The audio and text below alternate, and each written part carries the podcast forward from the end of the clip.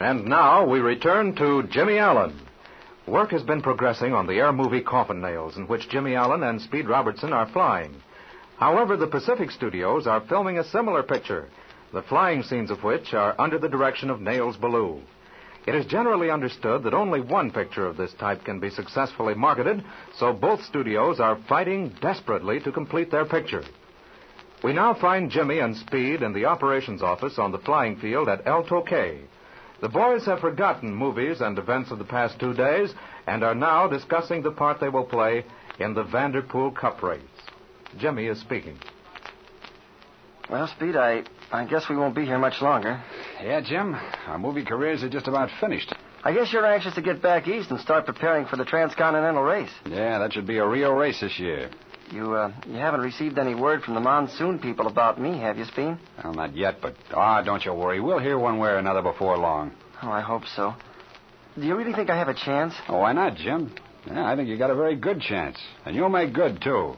If I didn't think so, I wouldn't have recommended you. Oh, thanks, Speed. I, I'll bet that monsoon job will be a plenty powerful baby. You can say that again. Say, Speed, what's the dope on this mystery ship that the Mercury people have built? Well, they call her the Mercury Mystery Ship, and she's well named. I haven't been able to get any dope so far from anyone but a friend of mine. And he heard that on a test flight, she easily exceeded the world's record. Oh, gosh, that's going to be some race. But say, who's going to fly the mystery ship? Well, that's part of the mystery, I guess. I've checked up on all the racing pilots I know, and I can't figure out who's going to fly her. When they started construction about six months ago, they approached me about it. Well, they knew they couldn't do better. Thanks, kid. Well, suppose we forget the Vanderpool race for the time being and concentrate on the job we got to do here. Well, how do things look to you now, Speed? We sure have shot a lot of scenes the last couple of days. Yeah, I know, Jim. We're making good time. The boys have been working hard, and Flash has kept the ships running for us. We really have nothing to complain about. What does Director Stewart think about it? Did you talk to him today? No, I didn't, Jim. We were both so busy I didn't get a chance. He's coming down here, though. I'll be here in a few minutes. Oh, I imagine he wants to discuss the balance of our work with me. The Pacific crowd have been doing a lot of flying, too. Seemed to me their ships were in the air all day today. Yeah, I know it. Uh, Ballou is driving his pilots like a Simon Legree. He's making it tough for us, too. He sure is. How does the thing stand? Do you think we can complete our picture ahead of Pacific? I don't know, Jim. I'll frankly admit it has me worried. Flash Lewis is telling me today that he understands Pacific is about through with its air scenes. One of the mechanics from over at Pacific told him. Mm, that doesn't sound so good, does it? That's bad news, Jimmy. You remember what Mr. Milliken told us a few days ago? If our picture is not completed ahead of Pacific's, we may as well chuck it in a wastebasket. Yeah. Well, I still can't understand why Mr. Milliken and the Mammoth Company can't prevent Pacific Studios from copying our story. Yeah, it does look sort of funny. But as Stewart explained it to me, this Pacific crowd is clever enough to make sufficient changes in the story to get by. That sure is a dirty trick, though. And Stewart tells me they have a reputation for just this sort of thing. Some studio out here in Hollywood gets a good story, gets in production with it, and a Pacific crowd gets wind of the deal somewhere or other and makes a picture just like it. And the first picture that reaches the exhibitors is the one that sells, huh? That seems to be the idea, all right. Well, it certainly seems to work out that way. The Pacific crowd are breaking their necks to get all the air scenes filmed. Yeah. Yeah, and I've noticed that generally speaking, their air scenes are not as complicated as ours. Either that or the director is more easily satisfied. It doesn't seem to take them nearly as long to do their stuff as it does ours. Yeah, I've noticed that, Jim. In fact, I mentioned it to Stewart yesterday. But I'll say this for Stewart. He knows exactly what he wants, and he isn't satisfied until he gets it. That's right. I guess he's a good director, all right. I don't blame him a bit either. The flying scenes we do are as near perfect as it's possible to get them. But it takes time. More than once, we've reshot a scene two or three times because Stewart wasn't satisfied with it. From what I've seen of that Pacific bunch, they very seldom bother to retake any of their flying work. What can we do about it, Speed? Well, I'm frank to say I don't know. We utilize all available flying time. In fact, we work a lot harder than those Pacific pilots. But in the long run, we don't accomplish any more, and in some cases, not as much. Say, Speed, you know, I have an idea. By George, I just thought of something, and I bet it'll work. It might be the answer to this whole situation. Well, if you have any good ideas, for heaven's sake, tell me. All right, now listen to this. It seems to me that if we sort of. Excuse me a minute, Jimmy. I'll see who this is. Sure, go ahead. Ah, hello, Mr. Stewart. Come in. I've been expecting you. Hello, Speed. Jimmy. Hello. Sit down. Make yourself comfortable, Mr. Stewart. Thank you. You look worried. What's happened now? More trouble? Robertson, I'm plenty worried. I've been in a blue haze all day. Well, I thought the work went along pretty smoothly today. We got in a whole lot of flying and some nice scenes. Gee, that fight between the Thunderbolts and the 190s was wonderful. Everybody remarked about it. Yes, yes, I know about that. Not referring to the quality of our work. I'm satisfied with that, thank goodness. If I wasn't, we'd do it over. Yeah, I know that all right. Well, what's troubling you then? It's the problem of time, Robertson. Time. We've been fighting against it since the first minute I set foot on this field of yours. We're not getting enough work done. Well, we're doing all we can, Mr. Stewart. Yes, but that isn't enough. I spend half my time looking at the clock and checking the calendar. We must speed up, devise ways to do this work faster. Stewart, I'm beginning to think that you and Milliken expect too much from us. We have a good crowd of pilots here and a hard-working bunch of mechanics. These ships and engines are old. They require a lot of care. You demand almost ideal conditions for your filming. The light has to be just so. The cloud formations must be right. In other words, the success of every scene you take is dependent upon a good many different and entirely unrelated factors. It's necessary that all these things dovetail perfectly. If they don't, it means reshooting a scene, and that takes time. And understand me now, I'm not complaining. The pilots are not growling, and the mechanics are not laying down on the job, in spite of the long hours and the adverse working conditions. But after all, there's a limit to the work that can be accomplished in a given amount of time. That may be so, Robertson. But I've noticed that the Pacific flyers accomplish more work than we do. And they're working under the same conditions. I beg to differ with you there, Mr. Stewart. They are not working under the same conditions. In the first place, Mr. Pelletier is not as exacting as you are. Hmm.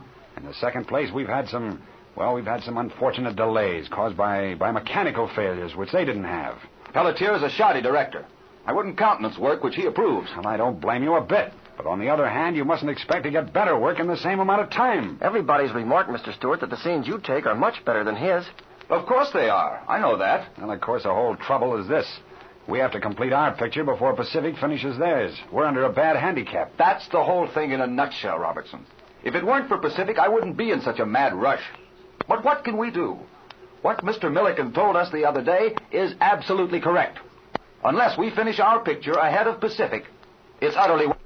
I have an idea. In fact, I was just about to explain it to Speed when you came in. It might get us out of this whole difficulty. If you have a solution, my lad, let's have it. I'll admit the whole thing is about to drive me balmy. Now, go ahead, Jimmy. What is this idea of yours? Well, as I understand it, the Pacific Studios have copied this story Coffin Nails and are filming one just like it, right? Yes, that's right, Jimmy. While neither Mr. Milliken nor I have seen the scenario, we're certain it's a direct steal of Coffin Nails. Of course, they made a few changes in the manuscript in order to avoid any legal question of plagiarism. They're smart enough to do that. Yeah, there seems to be no doubt about that. We discussed it before. I guess we all agree that Nails Ballou, while he had the scenario Coffin Nails in his possession, got the idea of the story. All right. Now, as I understand it, Mr. Milliken originally gave Ballou the story to read. Now, if we have it doped out right, Ballou took the story, made a copy of it, and then returned the original to Mr. Milliken. That's my understanding of what happened. Although, of course, we have no proof that Ballou actually copied the scenario. Now, that's just what I'm getting at. If we could get definite proof that Ballou did copy that story, what would happen? If you could do that, Jimmy, Pacific Studios would never release their air picture. I can tell you that. Are you sure of it, Mr. Stewart? Don't be silly. I'm positive. Pacific wouldn't even fight the case. If we could prove that, we'd have clear sailing. All right, that's all I want to know. Ah, what's in the wind, Jim? What are you up to now? Never mind, just leave it to me. Uh, Jimmy, I wish you luck. But I don't think you'll get any proof against Ballou. If you do, it'll mean everything in the world to us. Well, I'll pop along now. And say, Speed, have your ships on the line at 6 in the morning. We have a full day tomorrow. We'll do our darndest, Mr. Stewart. You can bank on that. Good night. Good night. See you in the morning.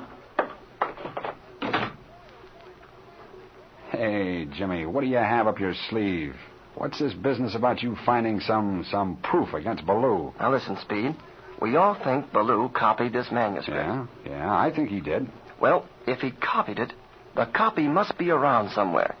And it's probably in his quarters. Oh, in his quarters, huh? I see what you're after now, you scamp. well, don't you don't you agree with me? Jimmy, I'll tell you what I think happened. After Ballou read over our scenario, he probably was all set to go to work for Milliken. Then when you and I came into the picture, he was told that Milliken was going to hire us, then he'd be left out in the cold. He probably trots over to Pacific with the story and sells them on the idea of using it. You know, he may even have claimed that he wrote that story himself. If Ballou did that, he must have a copy of the original story. And by George, if he does, I'm going to find it. How are you going to do it? Mm, I'm not just sure yet, Speed, but don't worry, I'll figure out some way. Here, wait till I see who this is. Hello? Ah, hello, Roy. Yeah, Jimmy is here. Ah, you're not interrupting anything important. Jimmy and I are just sitting here talking. Okay. Yeah, Jim, Roy wants to talk to you. Okay. Hello? Oh, yeah, Roy. Sure. Oh, that's right. I'd forgotten we planned on going into town tonight.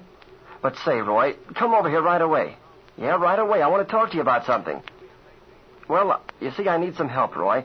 I have a job that sort of requires some help, and I think you're the man that can do it. Oh, yeah, and incidentally, it'll be helping your father.